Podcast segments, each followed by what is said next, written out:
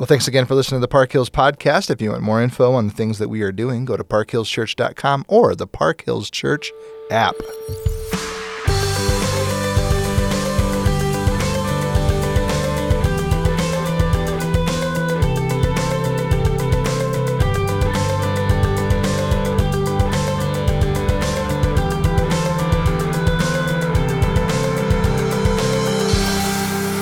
Well, Merri, welcome back Hello. to the podcast. Thank you.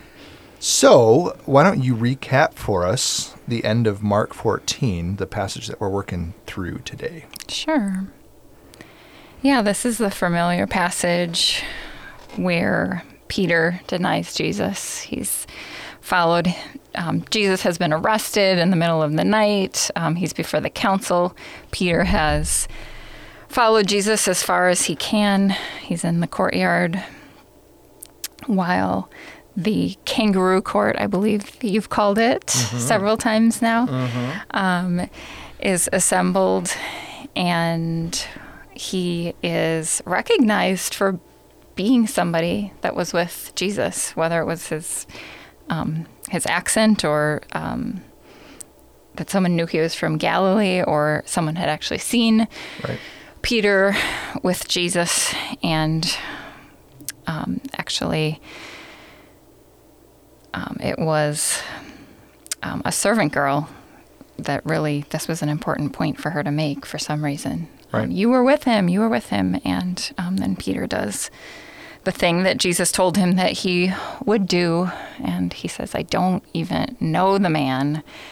And then, of course, um, by the time that happened, um, three times, he remembered, oh, Jesus had told me that this was going to happen. And he's just beside himself with remorse. And he breaks down and he weeps.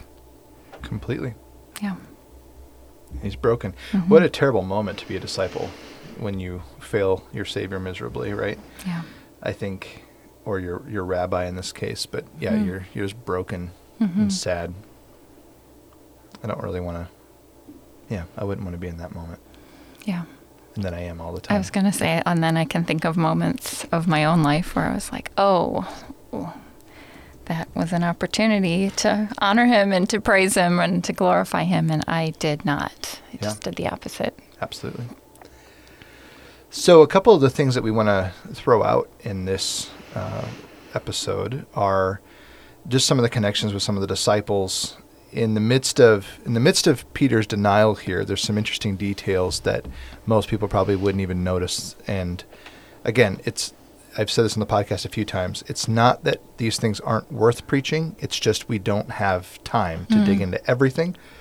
And so if it's something that is is good, but maybe not, you know, completely set with the text, let's wait and let's talk about it on the podcast. If it doesn't, uh, what I'm saying is, if it doesn't actually impact the text greatly, if it doesn't change the story, if it doesn't change the theological whatever, we're just going to give some background here on the podcast. And so, um, really, we're going to spend some time just talking about Peter, James, and John, and a little bit of just you know, I'd say a, a bit of a character study would probably be the way to put some of this, but there's just kind of more going on. So as you think through the passage, is there anything that jumps out to you about any of them?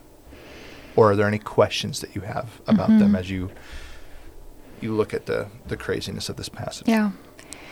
Yeah. Well, I guess the fact that Peter was in the courtyard, it seems like he was separated from the action. Sure. Right. Um, so yeah, what was going on? Was Peter able to witness this um, this council, um, this trial, or was he out in the cold? Yeah, it's a great question, and it's one that I think I can answer. But I, I want to say, if anybody goes to Israel with us, we do go to this location, and part of the location is completely up for discussion. None of mm. these things, especially in Jerusalem, none of these things are set in stone. We can't say this is definitively where this happens. But not only tradition, but there's a number of things about this location that make it very obvious that this might very well have been the location of the of the high priest. So to start, the high priest would have lived in a home that was nearby the temple. And this hmm. particular home that we go to, it's now called Gallicantu, which is just the Latin word for rooster. it sounds way way nicer and crazier, but it's it just means rooster. Hmm. So the the home that we're talking about is it's got a, a set of, of network or catacombs underneath it, which they used as prisons. We know that for a fact. Wow. So that, and then the fact that it's a larger home with a large courtyard, would have been the type of thing that they would put the high priest up in.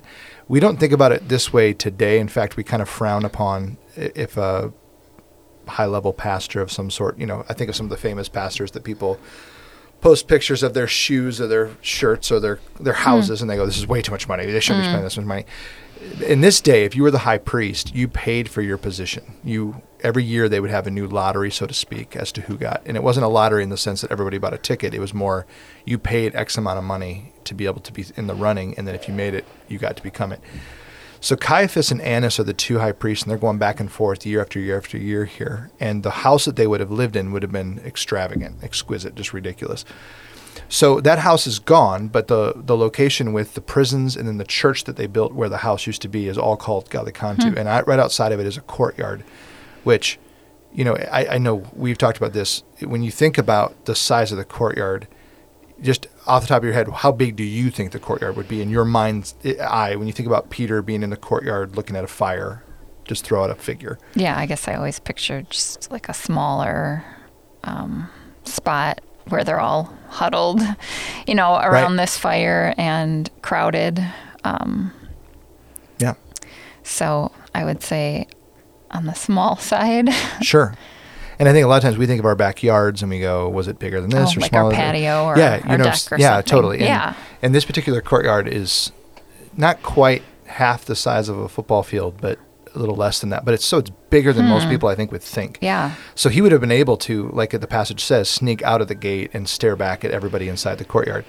So this courtyard is right next to the house. They're clearly connected with each other. And so everyone has put those details together and said this must be the place, which is why Gallicantu was built there. The rooster place. But what's interesting is it's really close to the temple, and the reason for that is the high priest needs to be able to be purified at their home and then get to the temple without breaking that purity, right? So if you're doing the the Day of Atonement, or if you're doing here the Passover feast or the Passover, you know, uh, worship celebrations, you'd have to be able to get from your house to the place.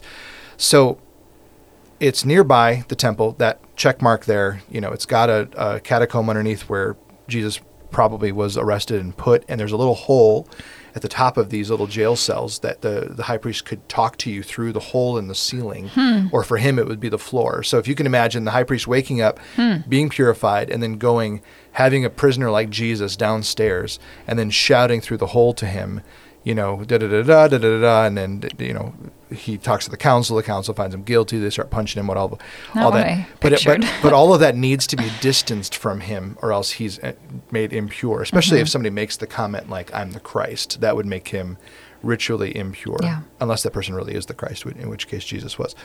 So you have all of that. And so back to your question, yeah, Peter would have been outside. He probably wouldn't have seen any of the trial. But we find out in another gospel that John was there. Right. So then the question mm-hmm. starts to become how in the world is John in the location? And one of the things that we, we talk about and scholars have speculated on this, so I'll, I'll bring everybody into the scholarship for a second. James and John seem to have access to the high priest, which means they might either be in the priestly guild, which means they might actually be serving, or they might be a relative of the high priest or something like that. We, we don't know. But for whatever reason, James and John are allowed into the place to watch the trial happen, which is part of why we know what happened, whereas Peter is left on the outside. So then the discussion becomes were they a part of this priestly caste? Were they hmm. actually serving?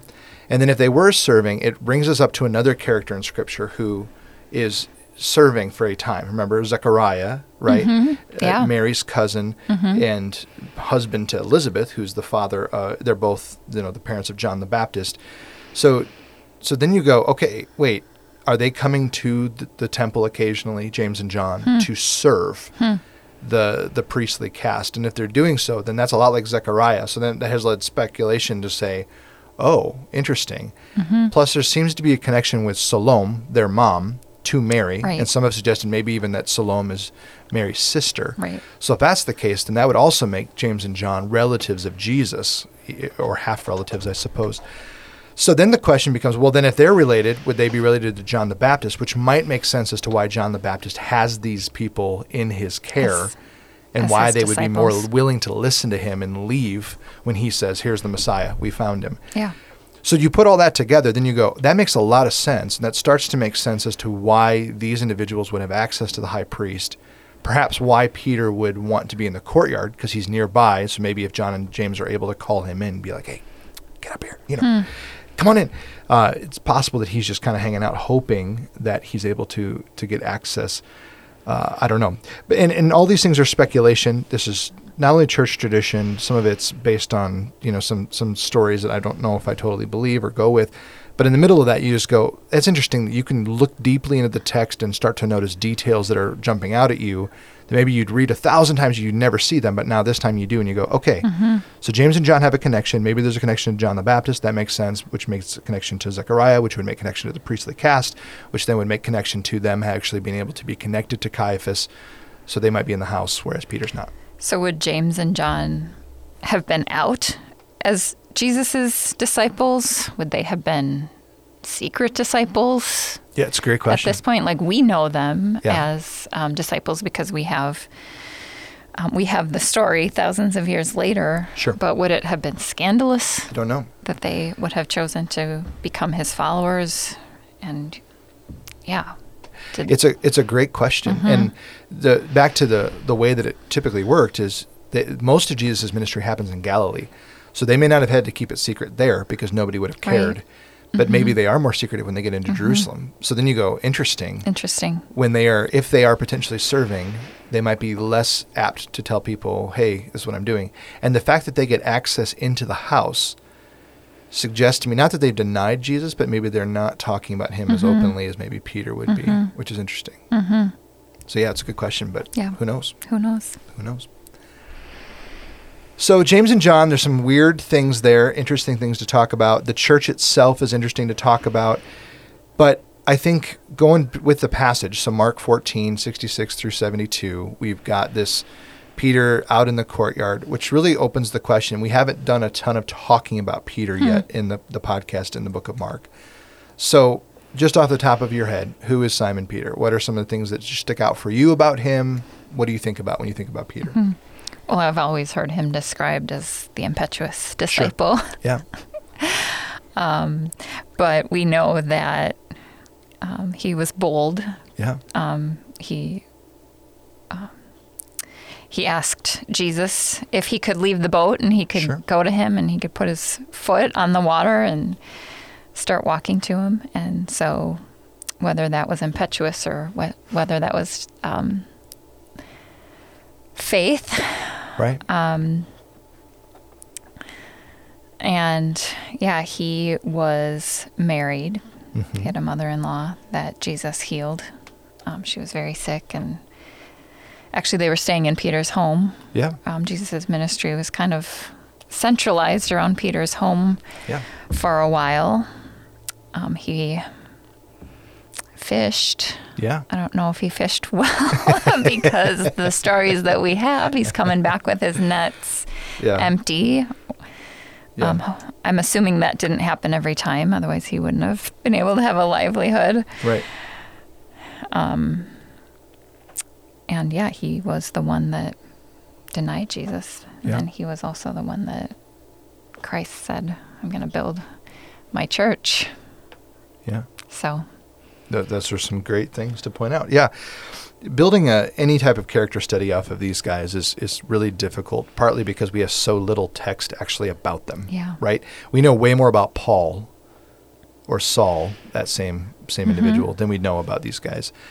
So when you think about, you know, his name would have been Simon up until about halfway Mhm. through Jesus' ministry, where Jesus point. pulls him aside and says, "You're now Cephas," or Mhm. or the rock, which is the Latin word Peter, is where we get that. So we call him Simon Peter, but you know, Peter is really his Greek name, and Simon's his Hebrew name. hmm, So yeah, I don't know what to do with that. You're right, he's a fisherman. But what's interesting about him is he seems to own his own boat because it says multiple times he pushed his boat out. Oh, right. So then there suggests there that he's actually able to own his own boat, which is very rare in that day. So he probably was wealthier than most other fishermen, which back to the point, I I love the joke about he's the worst fisherman in the Bible because every time, almost every time that he's brought up his fishing, like he doesn't actually catch anything, and Jesus has to tell him to throw his net somewhere else, and then he catches a ton of people or a ton of fish.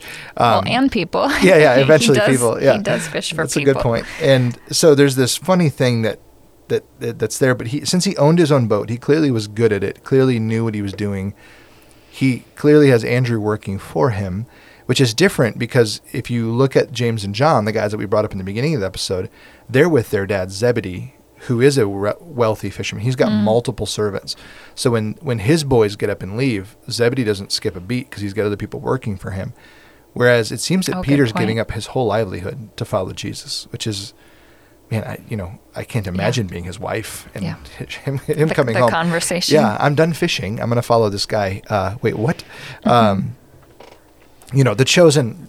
They, Yes. they do their thing, and and and I'm I'm for most of what the show is doing because what they're doing is they're operating on the edges of the text. They're they're taking things that we don't know for sure and then building stories out of them, which is a safe place to be until you realize it's not actually quote biblical in the sense that we would maybe want it to be. Um, but so we don't know what her name was. We don't actually know if what their relationship was like. We don't know if she ever had a miscarriage, like like what happened in, in one of the episodes. But, But if if she had met Jesus or if she had known Yeah. of Jesus, um, like the show suggests, then yeah, that conversation, Yeah, babe, I'm gonna go follow. I'm gonna go follow this rabbi. Um, that probably would have been a Yeah. lot easier because she would have been able to see yeah, who this Jesus is. That he wasn't an ordinary person. That he was yeah. the Messiah. Yeah, it's a great point.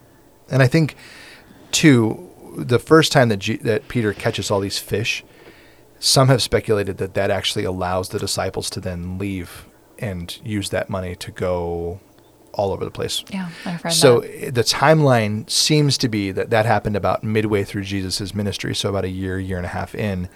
And then that might have paid for them to spend the next year, year and a half with Jesus without it being a major financial constraint. Well, Who they were they were also finding you know money in the mouths That's of true. fish, so we don't really know yeah, wherever they look, there's how that worked. Well, and we have record as we've talked about it before in the Gospel of Mark. There are a number of women also who are giving of their household income to help pay for all of these things. And so, you know, I think sometimes people just think Jesus just sort of walked around and everything was just sort of handed Mm-hmm. Yeah, to him. And figured it, it out as he went. No, it, in many ways, it ran like the church runs today. People who are faithful to the cause gave of their finances to make sure that it could work in the day and age that it was in Yeah, that's beautiful. so yeah, Jesus or sorry, Simon Peter's married. Uh, he's a fisherman. All, you got all that nailed it. The impetuous question is a great one, and I, I love that you brought that up because I think so many people do think of him as impet- impetuous. What I find interesting is so many times when Peter asks a question or says something that people think is impetuous, he's actually quoting the text unbelievably well. So he seems to really know it.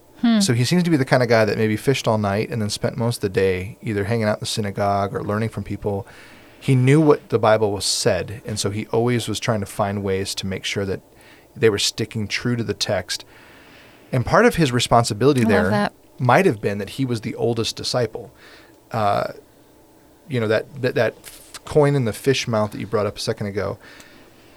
That's that's to pay the temple tax, Mm-hmm. which you were 20 years old or older to pay that tax. We know Jesus is older than 20. That suggests that Peter's older than 20. And the fact that there's only a four drachma coin and not a 30 drachma coin Hmm. or something Mm-hmm. suggests that maybe the rest of the disciples aren't even 20 years Wow. old yet. So it's very possible that the reason why Peter steps out on the water isn't even necessarily for faith. It might have been him thinking, I'm the oldest. This is what I'm supposed to do. Right. I'm supposed to be the one that's setting the example. I'm the one that's supposed to be showing you the way, uh, which is unbelievable. And then it makes it super sad that here in this moment, he has his opportunity to stand up for his faith Mm-hmm. and he totally fails.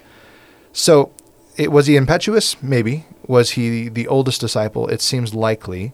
He knew the text, so maybe he wasn't as impetuous as we think he Mm-hmm. was.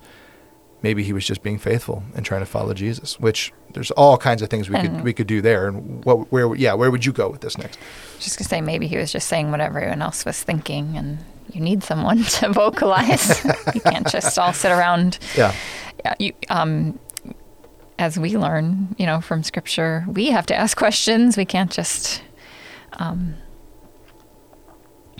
yeah, God. God wants us to ask questions. He's Sure. got the answers for them. I love to ask questions. I usually am not thinking about what I'm going to say until I say Sure. it. So, do I want to be known as impetuous? Well, probably impulsive, maybe. Um, but yeah, someone needs to ask those questions. And that's such an important part of our faith. Yeah. We do um, accept what we cannot see, but um, God made us curious and He wants us to use our intellect and our curiosity to explore who He is and find out who He is. So Absolutely. I guess I'm okay with Peter asking questions now and feeling badly for the way I treated him previously. I think to that point, I think most of us read into the text the way we think today. Yes. And Mm-hmm. what I love about you know what the Bible Project is doing, or even what the Chosen is attempting to do, or you know a big part of what the seminary education that that I received was the goal is not to make you smarter about the Bible. It's to try to make you think what would they have thought Mm-hmm. Yeah. in this time frame? How do you how do you go back historically and just try to put yourself in their shoes Mm-hmm. and then respond? Yeah. Which I think is a healthy way to do it. and It's a good it's a good thing to do for sure. Yeah. It means that, yeah, we're students of the word, not just readers. Yeah. So I think my big takeaway whenever I'm thinking about the disciples and talking about the disciples is these are just real people in real time. Yeah. And we read their stories and we might think, oh, I could never do that. That's a mistake. Or we read them and go, I would never do that, which is also a mistake. And I think what I love about the Bible, and we've said this multiple times in the last few sermons, is these individuals show us that God loves us despite the fact that we are mm-hmm. human. And he uses us in spite of our failures. At the same time, we sometimes actually step up to the plate and accomplish what God wants us to accomplish. Hmm. That's a beautiful thing, and that's a that's a good place for a disciple to live. Yeah. I mean, he's that powerful. He can use. He can use our disobedience and he can um, make it work for his glory. Not that he wants us to sin, not that he wants us to rebel, but he is that powerful that he can take something meant for for evil and he can use it for good. Amen to that. Amen.